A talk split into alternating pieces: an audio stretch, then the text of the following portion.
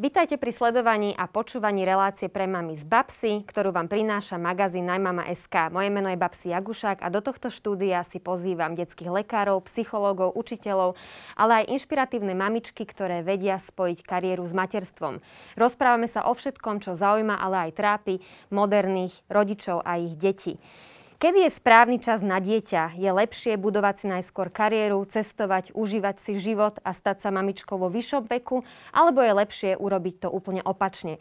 Ja som veľmi rada, že budeme hľadať odpovede na tieto otázky s mojimi dnešnými hostkami, tromi inšpiratívnymi mamičkami, speváčkou a herečkou Nelkou Pociskovou. Ahoj, Ahoj vitaj. ďakujem pekne. Moderátorkou Lenkou Šošovou. Ahoj, vitaj. A etnologičkou Katarínou Nadaskou. Dobrý deň. Dobrý deň, prajem. Na jednej strane praktická, na druhej nezávislá a odvážna. Užitočné rady pre modernú mamu aj články s lekármi vám prináša online magazín Najmama.sk.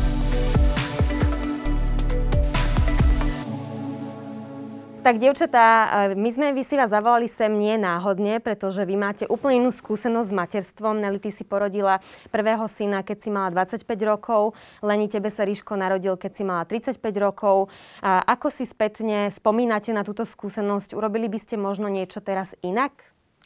Môžem začať? Môžeš. Mám začať? uh, vieš čo, toto je pre mňa veľmi taká uh, ťažšia otázka, pretože ja mám vlastne také zmiešané pocity a asi aj tá odpoveď bude taká veľmi akože uh, zmiešaná. Uh, ja som, ja totiž to tým, že som vlastne začala vôbec pracovať, neviem, koľko máme minút na túto odpoveď. Uh, koľko chceš. Ale, ale uh, ja som začala vlastne strašne skoro s prácou, myslím, že v 14 rokoch. Neberte nám princeznú, že? Presne tak. Muzikál. A, a tým pádom uh, mne sa vlastne udialo v živote to, že ja mám vše, vo všeobecnosti pocit, že ten také ten normálne dospievanie a taký ten e, ešte mladický život som vlastne nejak si trošku preskočila. Čiže ja tam e, vo všeobecnosti mám pocit, že niečo proste nebolo úplne normálne s tým môjim vývinom. Mm-hmm. A následne na to v mojich 25 rokoch som ja už pocitovala, e, že sa cítim na 35. A vlastne, že nechcem, aby to z tých mojich úst vyznelo nejak zvláštne, ale že som toho mala za sebou celkom veľa.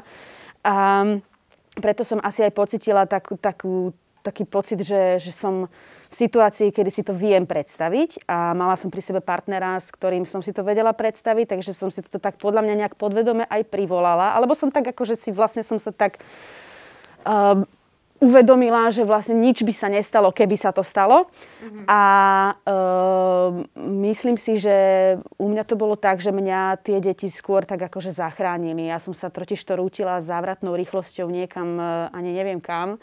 Ani nechcem povedať kam. Možno a, vyhorenie, nazvala by si to tak? Veľmi niečo podobné, áno, musím povedať. A, a naozaj tá práca bola pre mňa už extrémne náročná, ten tlak, aj všetko to okolo mňa, takže som, e, som pocitovala, že, že ja naozaj potrebujem e, nejaký únik a tie deti boli pre mňa úplne fantastický únik, pretože tí ľudia to vlastne celé tak akože rešpektovali a tolerovali a vlastne mi to tak akože, je to hrozne povedané, ale dovolili, e, že som, že som teda otehotnila a mohla som sa tak akože stiahnuť do úzadia a mne to v tej chvíli veľmi, veľmi dobre padlo. v podstate moje deti ma tak nejak zachránili v tomto celom a tak mi akože dali aj hlavne taký ten pohľad na svet a na svoju prácu, že, že o čom ten život vlastne je a že kde je to najpodstatnejšie v živote uh, a, a taký, taký, taký odstup od toho celého aj od tej mojej práce, ktorú som tak veľmi riešila a ktorej som prikladala taký veľký dôraz. Takže, takže uh, ja musím povedať, že asi neexistuje podľa mňa na toto úplne úplne taká, že jednoznačná odpoveď, lebo je to veľmi individuálne. Uh, asi každá žena to možno v nejakom veku pocíti inak, ale pre mňa v tom čase ja som, ja som naozaj bola v uh, rozpoložení, že, že, že kľudne, keby sa to mm. stalo, tak uh, je to v poriadku. Ty si to mala ako Leni, tam je ten 10-ročný rozdiel, ty si mala 35, keď si porodila Ríška. Ja som mala 35, ale je pravda, že ja som sa úplne nejako extra nad tým nezamýšľala, že keď prišla tá 30 ja som nemala pocit, že Ježiš musí mať dieťa, to, to vôbec. Ono to prišlo veľmi tak plynulo, možno aj partnerom, lebo asi bol jediný, pri ktorom som si povedala, tak s ním by som chcela mať e, dieťa. Navyše, ale som vedela, že je o 4,5 roka odo mňa mladší. A keďže ja som typ človeka, ktorý tak pozoruje, tak keď som pozorovala svoje okolie, tak som vedela, čo chcem a čo nechcem. A, a možno práve preto to tak dlho trvalo. Mm. Rovnako som videla na mojej sestre, ktorá sa vydávala ako 18-ročná, aký mala osud a vedela som, že toto nechcem. Navyše si myslím, že tie deti tých 80 rokov, teda husakové deti, mali ako keby uh, neskôr tie deti. Hej, ja som sa narodila v 76 a stále som to tak ako keby, mm, nemala som to v sebe, že teraz to chcem. Mm-hmm. Hovorím, že ono to prišlo naozaj, ja si presne pamätám ten moment, kedy to prišlo, som mala 33, že tak už chcem dieťa, že už sa chcem usadiť, ale zároveň som ako keby nechcela vyžadovať od môjho partnera, že musel na to prísť aj on sám, tak vlastne som na to čakala. A vlastne od momentu, keď sa mi narodil Ríško, som rozmýšľala nad tým, že čo je dobre, či som urobila dobre, či som nemala skôr začať. A teraz, keď sa na to spätne pozriem, tak keby som mala partnera, takého ako je môj, môj muž, tak určite by som mala dieťa do 30 mm-hmm. na 1000%. Ale si ho v tom čase ešte nestretla, takže Nie, preto sa ti to posunulo. Stretla som ho 29, preto sa to tak nejako posunulo, ano. ale keby som, keby som dôverovala partnerovi, tak asi by som mala skôr dieťa. Mm-hmm. My sa veľmi tešíme, že tu dnes máme aj pani Nadasku, etnologičku. S vami sa práve budeme rozprávať o tom, ako to bolo v minulosti, pretože kedysi sa považovali za staré dievky už 24-ročné dievčatá, však keď neboli vydaté ešte v tom čase alebo nemali deti. Ako sa v porovnaní s minulosťou pozeráme na staršie mamičky dnes? V minulosti sa považovali za staré dievky už 20 ročné. To je taká piesen, že keď má dievča 20 ročkov, treba ju vydať. Čiže je, ale naozaj tam je to ťažko porovnávať, pretože len keby sme zábrdli povedzme do začiatku 20. storočia, čo je z hľadiska dejín úplne maličko, tak vidíme, ako sa diametrálne zmenil život. A hlavne e, v minulosti teda tie dievčatá to riešili tak, že tá svadba je na celý život, pretože to sme ešte boli v monarchii, tá sa riadila najmä rímskokatolickým náboženstvom, kde tie rozvody prakticky ešte neexistovali v tom čase. Tak samozrejme boli také tie cirkevné odluky od stola, od lože, ale normálne tí ľudia to brali tak, že keď sa vydám, takže je to na celý život. A vydávali sa mladšie, podstatne mladšie dievčatá. Uh, tie tá tradičná ľudová kultúra nám hovorí o tom, že v každom ročnom období by sme našli také určité prvky tej ľudovej mágie, ktorá smerovala k tomu výdaju. Hej? Čiže to bolo niečo, po čom tie dievčatá naozaj túžili. Ale zase si zoberme prečo, pretože tak nemali možnosť vôbec e, sa vzdelávať, cestovať. Čiže pre nich bol najväčší okamih ich života svadba.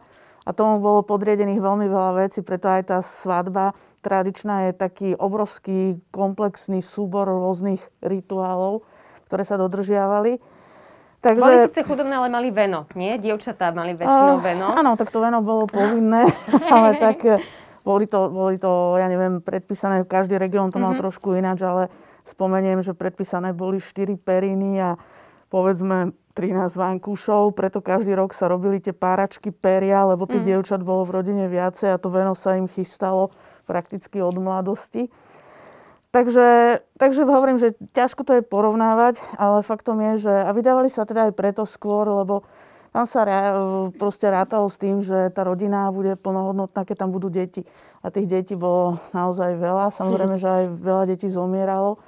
Ale bolo úplne bežné, Orava, Horné Kisuce, že ja neviem, mama mala povedzme 15 detí a tri jej zomreli. Takže mm Čiže aby to tie ženy naozaj stíhali, tak od tých 17, 16 v podstate rodili uh, takmer každý, každý rok. No. Áno, to hovoríte veľmi správne, že od tých 17, 16 moja babička rodila, keď mala 19 rokov napríklad, prababička zase mala 12 súrodencov, takže boli mnohopočetné tie rodiny. Um, ale teraz, keď sa pozrieme na tie 18-ročné dievčatá, ja neviem, či máte podobný pocit ako ja, a keď ich vidím na Instagrame alebo na TikToku, tak mám pocit, že nie sú také vyspelé, ako boli dievčatá vtedy. Je to podľa vás pravda, že sa nejak mení aj tá psychická a fyzická vyspelosť dievčat súčasných? Je to, je to pravda, pretože to dievča napríklad, e, keď sa chcelo vydať, tak ešte malo taký medzi taký obrad by som povedala. To bolo takéto príjmanie do dievčenského spolku. Podobne to bolo u chlapcov chlapec, keď sa chcel stať mladencov, tak ho museli prijať e, medzi seba mladenci. A u dievčat to bolo také, že prišli tie slobodné dievčatá, k nej domov ona im musela ukázať, že klasické veci, ktoré nám sú možno také infantilné alebo násmiech, ale to bol základ. Ako vymiesiť e, cesto na chlebík, ako mm-hmm. upiec chlebík, proste ako vie priasť, Ako uštrikovať sveter. Tkať, áno, pár, proste všetko to, čo, čo potrebovala. A to isté bolo u tých chlapcov, čiže oni museli tie zručnosti nejaké mať. A chlapci dokonca mali taký ten prechodový rituál stať sa mládencom, že museli aj vydržať určitú fyzickú bolesť. Napríklad dávali im tí starší mladenci hobla alebo niečo podobné. Čiže trošku tej fyzickej bolesti a ten, ten adept sa nemohol rozplakať, lebo keď sa rozplakal, tak ho neprijali, musel ešte dozrieť. Mm-hmm. Čiže išlo tam o to, aby aj fyzicky si dokázali zastať tú prácu, ale aj aby trošku psychicky boli odolnejší. No a potom začalo dievča keď ho prijali medzi seba, tak dievčilo, chlapec mládenčil. Dievčilo. Tak, áno. to je pekný výraz. Sa, potom už mohlo mať nápadníkov mm. a to už len bolo na tom, že kedy sa vydalo o rok, o pol roka, ako to prišlo. Takže v porovnaní s našimi dievčatami, ktoré majú tie no, možnosti dneska úžasné, pretože aj je fajn, že ich majú, že proste sa chcú vzdelávať. A keď sú usilovné, tak si aj vybudovať kariéru ale zase, ako hovorím, aj tuto to záznelo, dievčatá tiež veľmi pekne povedali, že ono je to tak, že keď, keď stretneme toho pravého a to srdiečko nám to povie, tak jednoducho sa nepozrieme na to, že koľko máme rokov. Lebo každá minca má dve strany, čiže aj materstvo v mladom veku má svoje plusy, ale aj minusy a zase naopak, aj v tom staršom veku sú tam veľké plusy, ale sú tam aj minusy. Takže je to veľmi individuálne. Ty si dievčila, ako 23-24 ročná už. Krásne slovo. Dievča. Krásne, že to si normálne, že zoberiem teraz ano. do slovníka, lebo pekne ste ho tuto oprašili, pani Nadaska. Ty si dievčila teda od 28, možno aj s no, Ríšom, nie? No. Ja som dievčila od 29, áno. A tak dievčili ste asi aj skôr s inými partnermi, ale tí vaši rozhodujúci partneri a teda otcovia s vami dievčili od tých 24-28.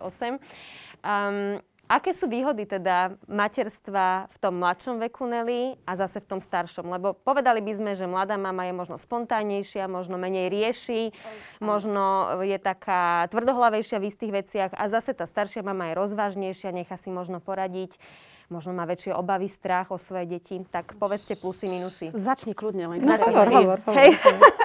Vieš čo, no ja som presne, ja som taký, že špecifický prípad, pretože ja som naozaj v tej 25-ke mm, som sa cítila tak všeobecne staršie. Mm-hmm. Čiže ja som nezažila ani tie pocity, ktoré, ktoré mi rozprávajú moje kamarátky, ktoré majú naozaj vo veľmi mladom veku deti, že, že neriešia, že sa neboja, že vlastne je to naozaj lepšie, že mm, nedávajú taký dôraz tomu tej výchove nejaký extrémny a celé sú také spontánnejšie v tej výchove. Ja som e, to úplne nepocitovala, lebo ja som naozaj mala pocit, že som trošku inak vyzretá v tom veku.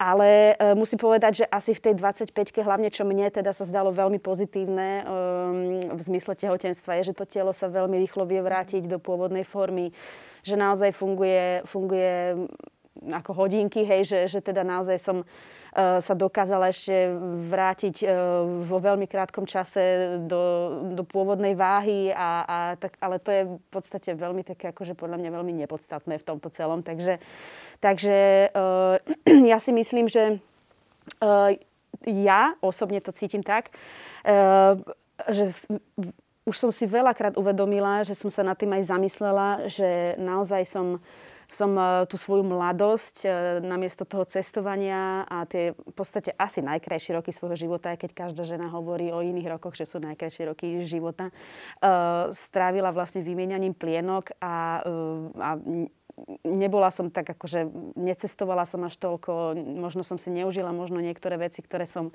ktoré som ešte mohla. A veľakrát ma to napadne, ale ja toto celé prikladám práve tomu, že ja som v mladom veku začala pracovať. Čiže ja si myslím, mm-hmm. že mne, mne toto ako keby tak zobralo tu takú nejaké normálne dospievanie a tak ďalej. Budeš dospiať v 40 Asi mne tam možno preskočí a vie, čo sa ešte udeje. Začnem si cestovať, ale na druhej strane si myslím, že ja už mám vlastne v podstate doma dvoch parťakov, ktorí sú úplne um, super, uh, dokážeme fungovať perfektne a myslím si, že teraz akurát začínam pociťovať také presne pocity, že, že si viem predstaviť už aj s nimi cestovať, už aj s nimi proste všetko sa vlastne dá robiť a záleží len, len od tej ženy, že vlastne či, či si to trúfne a či ich zoberie tie dve deti a proste pocestujú si ešte celku sveta alebo, alebo bude popri nich aj pracovať. Um, ja mám ale presne také, že zmiešané pocity z tohto celého. Na jednej strane som šťastná, že, že mám krásne dve zdravé deti a som neskutočne za to vďačná a, a hovorím si, že nič lepšie sa mi v živote nemohlo stať. Na druhej strane presne ja stále tak všeobecne pociťujem ten deficit toho normálneho vývoja. Nemohla si ísť ani na lyžovačku na Vianoce, keď si dostala od syna očie kiahne. Nie som videla tú fotku, jak si bola zatretá tým detským púdrom. No, no, no tak, e, takto. No. Ja som, ešte si myslím, že je to aj rozdiel, uh, ako, uh, ako vlastne tá mamička vníma to materstvo a ja som taký typ ženy, alebo teda mami, ktorá proste sa odovzdala na 100%. Ja, ja to neviem veľmi inak robiť mm. a ja som naozaj vlastne v tej 25-ke úplne sekla so všetkým a zostala som doma 4 roky. Akože kde tu som vždy vybehla niečo urobiť, ale nezobrala som žiadny veľký projekt ani nič, čiže ja som sa tak akože naozaj, pre mňa sa stali tie deti úplne mm, základ všetkého, všetko sa obrátilo vlastne, oni začali byť ten hlavný dôvod e, celého môjho plánovania a môjho bytia. Takže uh, myslím si, že možno nie každá mamička to zase takto extrémne mm. rieši mm. a uh, u mňa sa to naozaj udialo a viem, že vlastne celý ten svet sa obrátil hore nohami a všetko sa vlastne deje uh, na základe mojich detí uh, a sú úplne na prvom mieste. A myslím si, že, že možno, že niektorá sa k tomu môže postaviť aj úplne inak, že, že vlastne si povie, že dobre, tak teraz uh, ďalej pokračujem v kariére, tie deti budú mať nejakú opatrovateľku mm. alebo, alebo proste niekoho z rodiny, kto sa o nich vie postarať. A ja som, ja som bola ale ten typ, ktorý sa naozaj tomu ako keby úplne odovzdal, takže Takže... Mm, Máš pravdu, tých prístupov je viacero. Kto vie, ako to rieši Ursula von der Leyen so siedmimi deťmi? Ja, ako... Kto vie? Naozaj. Leni, ty si to mala ako? Čo sú za teba také hlavné výhody materstva vo vyššom veku a oproti tým nevýhodám materstva vo vyššom veku? Vieš, ja som tak počúvala tú Nelu a potom som sa zasekla, že vlastne aká bola otázka. ja som naozaj položila to... znova. Áno, lebo to je také veľmi rozsiahle, že ja som ale tiež začala robiť v 13, ale ja som teda nerobila muzikál, ale ja som umývala riady a podobné iné. Upratovala som, hrozne som sa za to hambila, sa priznám, som sa tak schovávala, ale...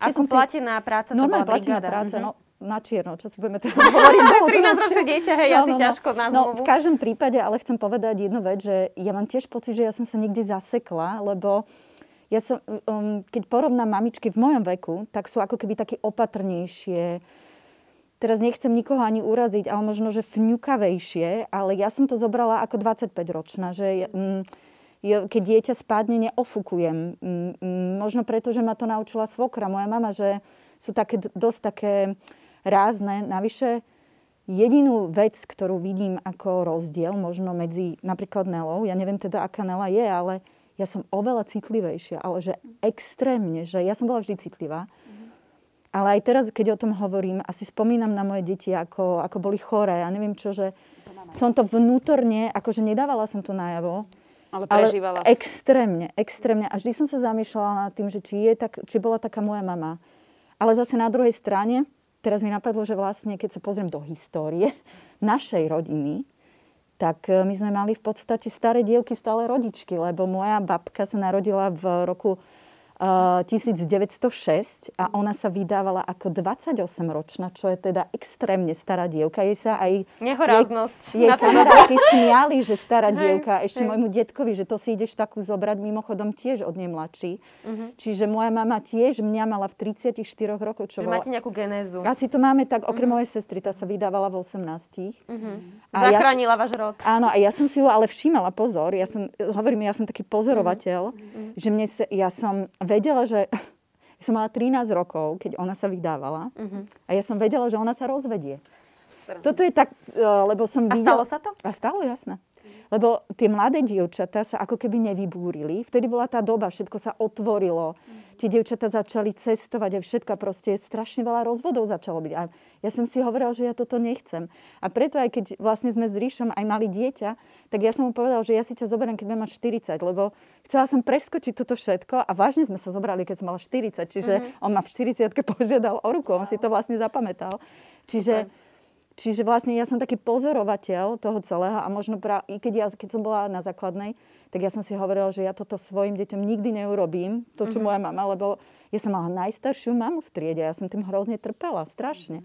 A vlastne som spravila ešte horšie, lebo ja som mala v 35 ale tiež som sa odpovedou dostala úplne niekde inde. Ale... Nie, ale to, taká, je to veľmi zaujímavá psychologizácia tej celej generácie, čiže Hej. veľmi dobrým smerom si uh, uchopila teraz tú debatu. Ja som tým chcela povedať, že všímam si na, na ženách, ktoré ma, sú mladšie rodičky, že sú ako keby takto lepšie berú všetko, mm-hmm. aj tie choroby, aj to vstávanie. Mm-hmm paradoxne tak tým, že ráno, robím vieš? rannú reláciu, že mne to nikdy nerobilo problém proste, že ja som, ale napríklad vrátim sa odpovedi Nali, ktorá hovorila, že naplno sa chcela tým deťom. Ja som vedela, že ja zase chcem ísť hneď do práce. Ja som toto tak mala, lebo videla som tu moju sestru, ktorá bola doma. Ale som obávala pocit... si sa, že prídeš o tú prácu, lebo pracuješ v showbiznise, sa... kde je to Hej, také vieš, trošku... toto som asi v sebe tak nemala. Rýchle, aj možno Áno. to nie je úplne fér vždy k ľuďom. Áno, toto je pravda, ale ja som mala iné v hlave. Ja som mala hlave to, ako moja sestra komunikovala po tých troch rokoch. Ja som, to je veľká ja pravda. Ja som toto nechcela proste. Ja som vedela, že potrebujem byť medzi ľuďmi. Ja som vedela, že, že proste Dobre to vychytala. Mm. Na druhej strane nemám prácu, že robím od rána do večera napríklad v mm. banke. Neviem, vymýšľam si, hej, mm. že, že proste ma, mala som tú mm. možnosť, že proste ráno vstanem, odrobím si, vrátim sa k deťom. Čiže vedela som, že potrebujem byť medzi tými ľuďmi, že, že potrebujem nasávať informácie cez ľudí, lebo toto mňa robí živou. Mm-hmm. Čiže vlastne som sa prispôsobila svojim ja. Toto, čo ty hovoríš v tom showbiznise, je to extrém. Áno, je to tak, ale na toto som vlastne ja nemyslela. Ja som myslela to, že, že potrebujem vnímať ľudí, potrebujem mm-hmm. vnímať ich názory, Jasné. robiť si svoje a podobne. Ale že to nechceš je... riešiť len plienky detí, presne, príkrmy a... Presne. No, jednoducho. no, á, už sme je to, to tak. Sme to zobrali do takého pejoratívneho, od takého pejoratívneho konca. Takže Katka, ako sa spoločnosť pozerala na ženy, ktoré mali deti vo vyššom veku, respektíve sa rozhodli, že tie deti vôbec nechcú mať, lebo tu zazneli zaujímavé impulzy. Takže by ma zaujímalo, že či boli tie ženy nejakým spôsobom častované, alebo e, či boli vylúčené v tej spoločnosti. Ako to vnímala no, ja komunita, som, v ktorej žili? Jasné, ja som to tak naznačila, že tie devčatá sa prakticky od malička ako keby pripravovali na, na ten výdaj a to bolo aj s tými každoročnými páračkami, péry a proste všetko, že robíme ti výbavu.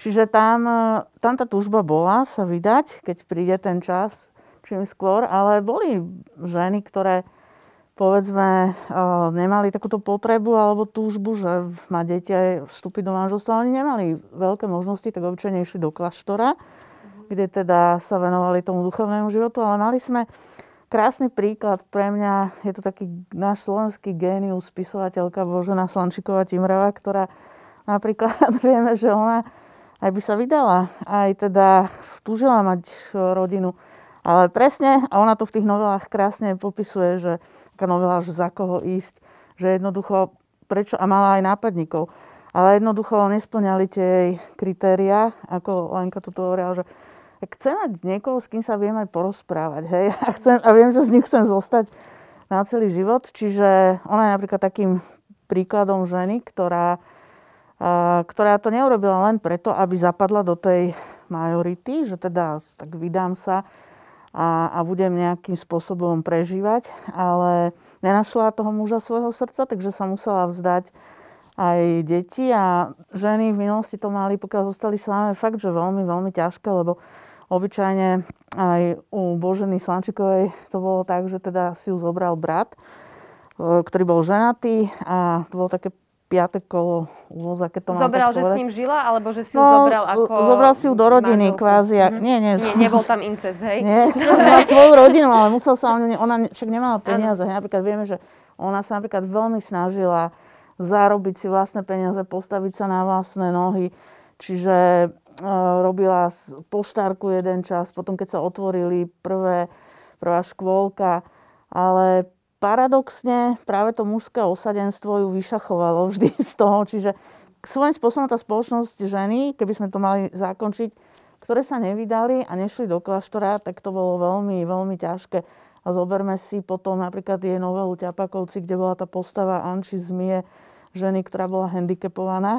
A, a vlastne vieme, ako to teda dopadlo, aj, že tá, ten smútok z toho, že tiež jej život bol nenaplnený, tam narúšal tie vzťahy, ale takto to aj v podstate bolo. Čiže sama žena, nehovorím o vdovách, lebo vdovy mali také iné postavenie, ale hovorím práve o takých dievčatách, ktoré sa nevydali. Snažili sa vydať, snažila sa vydať každá žena. Dokonca tie, ktoré mali nejaký telesný handicap, tak tá, tie si potom hľadali z takých seberovných partnerov, čiže tiež nejakým handicapom. E, podobne e, najťažšie postavenia si mali slobodné mamičky aj v mm-hmm. minulosti, ktoré teda aj tak častovali, že spánky a ešte horšie častovali ich deti, ktoré v podstate za nič nemohli. Čiže tam tá spoločnosť bola dlho taká škrutá. A tá slobodná mamička mala akože fakt veľké šťastie, keď si ju teda nejaký muž zobral, hej, ktorý, mm-hmm. ktorý bol ináč starý mladenec. Práve, práve... Alebo starší vdovec veľakrát. Alebo človek, muž, ktorý mal handicap. Bežne ľudia s handicapom sa v minulosti veľmi ťažko ženili a vydávali takým fyzickým. Ale v tomto prípade tá, tá slobodná mamička, ako to sa hovorí, že sa na ňu usmialo šťastie. No. Takže tak asi. Vy ste tiež ešte len partneri, však Nelly? Áno. A nebudeme samozrejme túto otázku otvárať. Filip, keď pozeráš, Úplne v pohode. vieš, čo treba spraviť? Nie, nie, ako, no, to je, Usmielo sa na teba akože šťastie. Ja, ja už my sme zasnúbení 7 rokov, hej, čiže len, len sme nejak nikdy... Nemali čas. A, a my sme to tak akože vzali z toho iného konca, bohužiaľ, lebo tak ja som v tomto bola dosť zásadová, nejak si to nevydalo. že, že teda sme najprv mali jedno dieťa a som nechcela vlastne mať svadbu, keď som bola tehotná, potom som mala malé bábetko, tak som nechcela svadbu, že mám malé bábetko, mm. veď čo buď však to bábetko ako potrebuje teraz to kľud. Potom som už pocitila, že teda už by sme to mohli riešiť. Prišlo zase tehotenstvo, zase som nechcela byť tehotná, potom som zase mala malé bábetko, takže a teraz už vlastne, keď prišiel zase čas, kedy by sme, tak prišla pandémia, no a teraz už ani nehovorím, čo prišlo. Takže po 40 ako Lenka. No, ale my sme to mali tak, že vlastne uh, Ríško si to zapamätal, Richard, že tak Hej. on má vlastne na naše desiate výročie požiadal o ruku. Uh-huh. To je a, super ale ja som nevedela, a my sme si ešte hovorili, takže zoberieme sa na moje narodeniny, keď mám tu 40, lebo v januári mm-hmm. a v mhm. máji som mala narodeniny. A ja som potom zistila, že som te- tehotná. Uh-huh. A vlastne okay. tiež nebola svadba, čiže no. vlastne sme si to tiež znova, tiež som, ja to mám presne tak ako uh, Nelka, uh-huh. presne tak isto. A je pravda, že v podstate, keď, sme, keď som ja mala 32, tak uh, všetci do nás tak tlačili, zoberte sa, zoberte sa. A no. vlastne tam prišlo rozhodnutie, a čo sa budeme brať, majme dieťa. Uh-huh. To bol vlastne ten taký ten moment, lebo nechceli sme ten tlak, kedy sme bude to svadba, isté. kedy bude dieťa. Hej, akože u nás vlastne nič je... neriešia v našom vzťahu, len proste 8 rokov, kedy sa zoberieme. A nám to príde tak strašne povrchné a vlastne tým, že už máme tie deti, tak my sa považujeme za rodinu a Presne. jednoducho ne, ne, nie sme, ja teda asi nie som ten typ, ktorý to proste potrebuje mať na papieri, alebo, alebo teraz akože nie som z tej svadby tak nadšená, ne, nepotrebujem to k tomu životu naozaj, mm-hmm. aby, som, aby som uverila tomu, že, že, že, ste rodina. že sme no, rodina. No. A s tým súvisí asi aj emancipácia žien vo všeobecnosti, že sme sebestačné, že si budujeme kariéry, že nie sme tak závislé od mužov ako kedysi. Myslíte si, Katka, že toto je aj um, taký možno vedľajší efekt toho, že ženy majú skôr deti, ako sa vydávajú a že tie partnerstvá sú rôzneho charakteru, že niekedy fungujú aj tie vzťahy na diálku? Tak e, ja som tu spomínala, že ten svet sa diametrálne, e, za, za posledných 100 rokov on sa diametrálne zmenil a zmenili sa aj priority, aj životný štýl, aj filozofia ľudí aj e, určité, určité také tie, tie morálne hranice sa posunuli úplne nejak ináč proste. Čiže niekedy e, prakticky bolo nemožné, aby e, dvaja ľudia spolu bez sobáša. Ako potom, e, potom sa tomu tak hovorilo, že nejak že na divoko a tak ďalej, ale to, to prakticky nebolo nejak extra. Až po druhej svetovej vojne to začalo byť akože už také aj na Slovensku ale skôr v mestách, lebo na dedine to dedinské spoločenstvo na to tak dosť tlačilo. A dneska to akože neberieme samozrejme ako nič, e, nič nové alebo nič, čo by niekomu vyrazilo dých. A tam možno treba prihliadať na také praktické veci. A to manželstvo, keď sú partneri zosobášení, tak v prípade, že sa niečo stane, tam platia iné zákony, ako keď iba žijú ako druhá družka alebo ako partneri ale to je každého osobná vec dnes. A, čiže vidíme, vidíme aj v tom, že, že ako, sa, ako sa nám to všetko zmenilo a možno teda, aj keď v tomto prípade u pani Nelky to samozrejme nemôžeme aplikovať, ale niekedy je to tak, že Slečný Nelky. Alebo slečný Nelky, áno. Že pani. Tak, tak e, sa hovorilo, že vlastne keď e, tí ľudia tak ako keby uh, že žijú, žijú, neberú sa, lebo tá svadba je záväzok. Je to niečo, niečo také, naozaj je to záväzok a ako zase teraz to nechcem, aby to vyznalo nejak tak osobne, hej, že Úplne jedno, jednoducho, že si povedať, však ja ten papier nepotrebujem a tak, ale proste vydať sa, oženiť sa je veľký záväzok, ktorý preberáme aj za toho druhého človeka, aj za rodinu.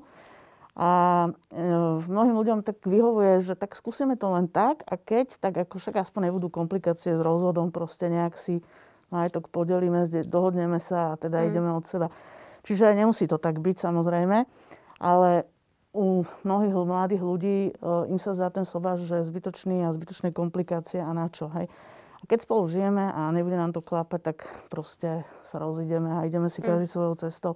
Ale k tomu všetkému musíme dozrieť, lebo tak ako to Lenka povedala, že dozrel ten čas a dozrelo to rozhodnutie a ja verím, že aj u Nelky to tak bude, pretože jednoducho to sú už stabilné partnerstva, kde mm. to vyústi určite do tej správnej veci. A ja si myslím, že my už sme akože dozreli už aj zo pár ano. rokov, len, len naozaj sme presne, že stále bola proste, áno, je, ale to sú výhovorky, hej, akože furt Nechajme to tak, obratíme list. Ano, Vráťme sa ešte k tomu materstvu, pretože kedysi Uh, mám taký aspoň ja pocit z toho, čo mi hovorí aj moja babička, vychovávali deti celé komunity. Že tam bola tá širšia rodina, ktorá sa zapájala do opatery. Veľakrát ľudia žili aj v generačných domoch, alebo žili dve rodiny v jednom dome, každá rodina mala svoju izbu. Teraz e, to tak nie je. Tie rodiny sú síce nukleárne, že držia pokope tá úzka rodina, ale veľakrát tí starí rodičia sú aj vylúčení z tej opatery alebo z tej výchovy. Majú to podľa vás e, súčasné mamičky ťažšie ako tie mamičky, ktoré žili pred 50-60 rokmi a vychovávali deti vtedy? Leni. No, ja si myslím, že to majú ťažšie v, v zmysle toho, že, že sú odkazané same na seba. Ja som si vyskúšala vlastne aj spolužitie so svojou svokrou. Mm-hmm. Čiže v podstate ona mi ako keby pomáhala, boli sme v jednom byte. A musím povedať, že ja to oceňujem, i keď mnohokrát som išla proti sebe, proti vlastnému ja a zatiaľa som zuby. Nie som konfliktný typ človeka, ale viem si predstaviť nejakú staršiu mamičku, ktorá by išiel, išla do nej, ale ja som mu počúvala. Niekedy som si spravila po svojom, tak ak by bolo všetko v pohode, ale veľa ma naučila. Ja teda to oceňujem a myslím si, že len teraz je to tak, že e, vlastne Slovensko migruje, čiže mnohí, ktorí sa nasťahovali do Bratislavy, by ocenili, keby pomohli babičky, len sú ďaleko. Čiže, čiže to nie je. Ale ja som mala to šťastie, že, že vlastne mne pomáhala svokra veľmi výrazne, e, hlavne teda pri Ríškovi, pri Ronovi už nie. A uh, ja som si veľa vecí zobrala uh, z toho, napríklad od kojenia, teraz vlastne, teda dojčenia, uh, teraz vlastne mnohé mamičky vyhľadávajú uh, uh, poradkyne. Laktačné poradkyne. Hej. Mm-hmm. Uh, mne pomáhala svokra, musím povedať, že som rada, že som ju počúvala, lebo vlastne mm-hmm. všetko mi ukázala tak, ako bolo. Čiže ja si myslím, že v tomto smere, v tých radách, v tých skúsenostiach, a to mali kedysi ľahšie, teraz to majú možno ťažšie, ale zase na druhej strane dnešné ženy sú tvrdohlavejšie, majú vlastnú hlavu a nebude mi tu niekto takýto tu rozprávať. Nepočúvame tie staré generácie. To je podľa mňa strašná škoda, lebo to, čo oni mali, tie skúsenosti, o, treba si z toho zobrať to svoje, nehovorím však, majme vlastnú identitu, ale, ale podľa mňa je fajn počúvať, čo sa dialo kedysi a tak si to tak nejako prisvojiť. Nelly, ty si dala na rady tvojej mamy alebo babičky, alebo tiež si si išla svojou cestou? Uh, ja som... zase veľmi taká ťažšia otázka pre mňa, pretože ja som presne zase uh, takého iného názoru trošku. Tým, že e, ja dosť pracujem vo svojom živote s emóciami a s rôznymi vecami, tak som sa snažila veľa vecí aj v mojom živote pochopiť, prečo sa dejú a a e, prečo možno mám nejak vo vienku nejakú e, citlivejšiu konexiu k tomu, keď e, sa deje nejaká stresová situácia a ja proste reagujem, ako reagujem. Až e, mi dala taká prvá odpoveď, vlastne keď sa mi narodil Hektor, tak som začala sa naozaj pýtať a zisťovať o tom, ako, ako som bola vychovávaná ja a čo všetko moja maminka ako robila a tak ďalej. A ja naozaj absolútne neznevažujem uh, uh, tú staršiu generáciu. Ani, ani nechcem povedať, že by niekto vyslovene chcel niekomu ublížiť, alebo, alebo uh, nedaj Bože moji rodičia, že by chceli mm. niečo zlé. Absolútne nie, len si myslím, že naozaj niektoré veci, ktoré sa kedysi e, diali, alebo teda boli akože normálne, e, príklad poviem len, že teda moja mamina mi celý život vštepovala e, že nechaj, nechaj ich vyplakať. Oni vlastne sa potrebujú naučiť prespať sami a sama mi hovorila, že proste mala zavreté dvere, ona stala za dverami a plakala, ale nechala nás teda tak a Poznačilo ťa to, myslíš? Ja si myslím, že veľmi. Uh-huh. a že vlastne strašne veľa vecí pramení e, z týchto prvých mesiacov života babetka. Ja som strašne veľa sa o tom e, informovala, čítala som hrozne veľa kníh, kde je naozaj akože vedecky dokázané, že tam sa tvoria tie prvé um, synopsy sa spájajú, áno, neuróny. Dejú sa tam mm-hmm. rôzne veci a myslím si, že samozrejme je, jedna vec je dispozícia, genetika a tak ďalej. Druhá vec je presne, že uh, tie prvé týždňa, mesiace života babetka a potom Eh, ako ten človek dokáže vlastne znášať stresové situácie. Takže ja zase presne mám taký ten iný prístup k tomu, že si myslím eh, a snažím sa k tej výchove pristúpať úplne inak ako moja mm-hmm. mamina. A myslím si, že aj celá tá vlastne generácia eh, mojej maminy a mojej babičky, ktorá presne to isté vštepovala mojej maminke. A naozaj si nemyslím, že len si myslím, že to bolo vlastne v rámci tej doby um, ako keby mm-hmm. taký ten um, ako sa povie, ten, ten štýl tej doby a uh-huh. ako, sa, ako uh-huh. sa mhm. vtedy vlastne vychovávalo. Aj tá informovanosť bola asi iná. Bola iná. Ešte Lenka by rada zareagovala Ja by som chcela k tomu ale povedať jednu vec. To je to, čo som hovorila, že musíš si z toho zobrať to ano, svoje. Áno, určite. Lebo ano. napríklad ja v tomto momente, keď hovoríš o tom uspávaní, ja nerozumiem môjim kamarátom, ktorí chodia uspávať svoje dieťa typu musím ho hladkať, hej. musím ho, akože ja nehovorím, že som nechala svoje deti vyplakať, to nie, hej, hej. ale ja ich položím a oni spia a idem preč. Hej, hej, hej, hej. Čiže Je ja vlastne ani si ani nepamätám, hranica. ako som to urobila, ale ja nerozumiem, že niekto uspáva dieťa v troch rokoch. Mne, pre mňa je to čudné. Jasné. Vieš, čiže... To robím naše... aj ja. No, Asi som akože čudná tým pádom. Sú, sú ľudia, no Akože ja neviem.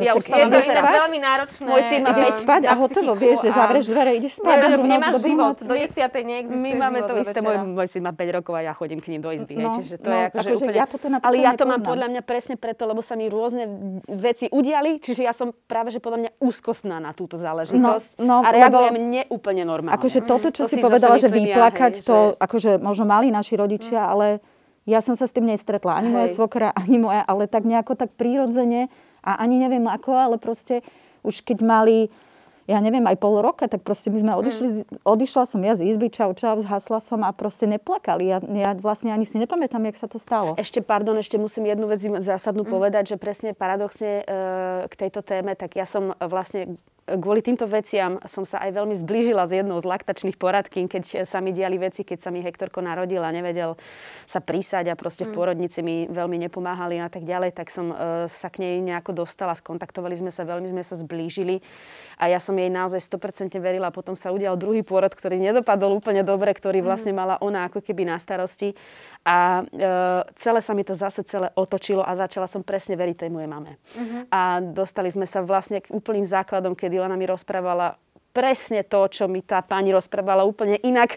A vlastne som uverila tomu, že naozaj e, tie mami majú pravdu. Akože majú, Treba majú, si nájsť to svoje. Toto ja, je hej, presne hej. to, že hej, hej, tiež je, som veľakrát to nesúhlasila no, so ano. svojou svokrou, ale vybrala uh-huh. som si z toho to svoje a vlastne som si prisvojila ako keby nový môj názor. Ano. Hej?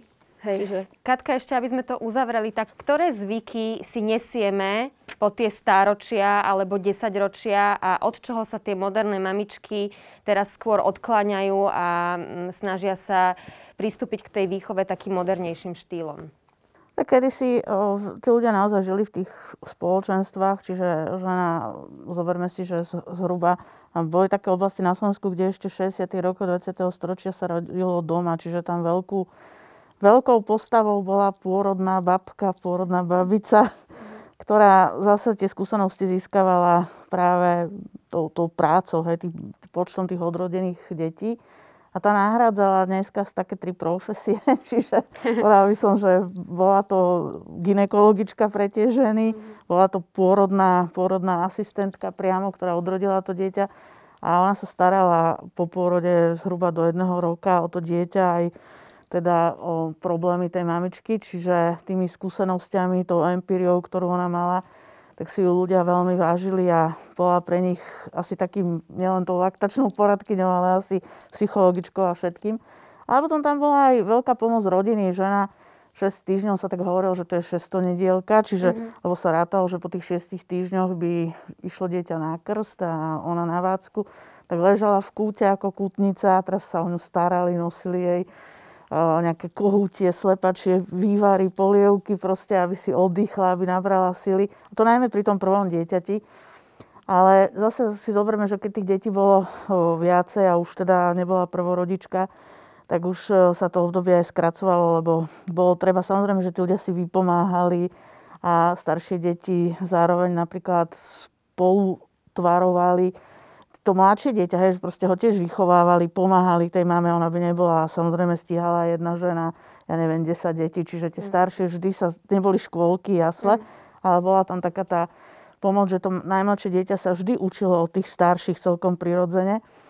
Takže tie skúsenosti teda boli, boli také praktické a, a ja som sa napríklad tiež ešte nesretla s tým, že lebo také, že, že nechať, zavriem dvere a tak, že nechám dieťa vykričať, že to také nebolo, lebo práve naopak tie deti boli v koliskách a kto nemal kolisku, tak dokonca v takých úplne maličké dieťatka, v takých pláchtach, ktoré vyseli hore, spolali a na tou postelou, aby náhodou sa tomu dieťaťu niečo nestalo, lebo tak ľudia spávali dvaja aj traja v posteli.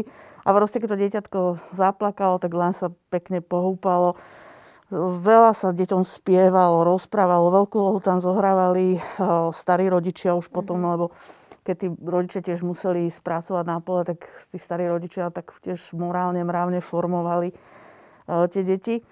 Čiže ja si myslím, že tá dnešná skúsenosť, eh, výhodu majú samozrejme tie mamičky, ktoré sú prvorodičkami staršími, pretože tie majú veľa naštudované a naozaj veľmi zodpovedne. Čiže, a tam aj ten názor je taký, že zase ako to Lenka povedala, že vyberem si, lebo má už vlastný rozum a, a vie si vybrať, vie, vie si to proste vytrediť tie informácie. A tie mladšie mamičky, tie často idú do toho tak srdiečkom, intuitívne a niekedy to teda spôsobuje aj možno nejaké, nejaké také, že problémy pre nich sami, kým si tú cestu nájdu, ale zase výhoda u tých mladých mamičiek je taká, že keď sa dieťatko učí chodiť, tak určite ich neboli hneď chrbát, ako to je u tých starších, to ale jedno z tých... Presne, že to Bolo všetko... ťa chrbát. tak takže... si fit.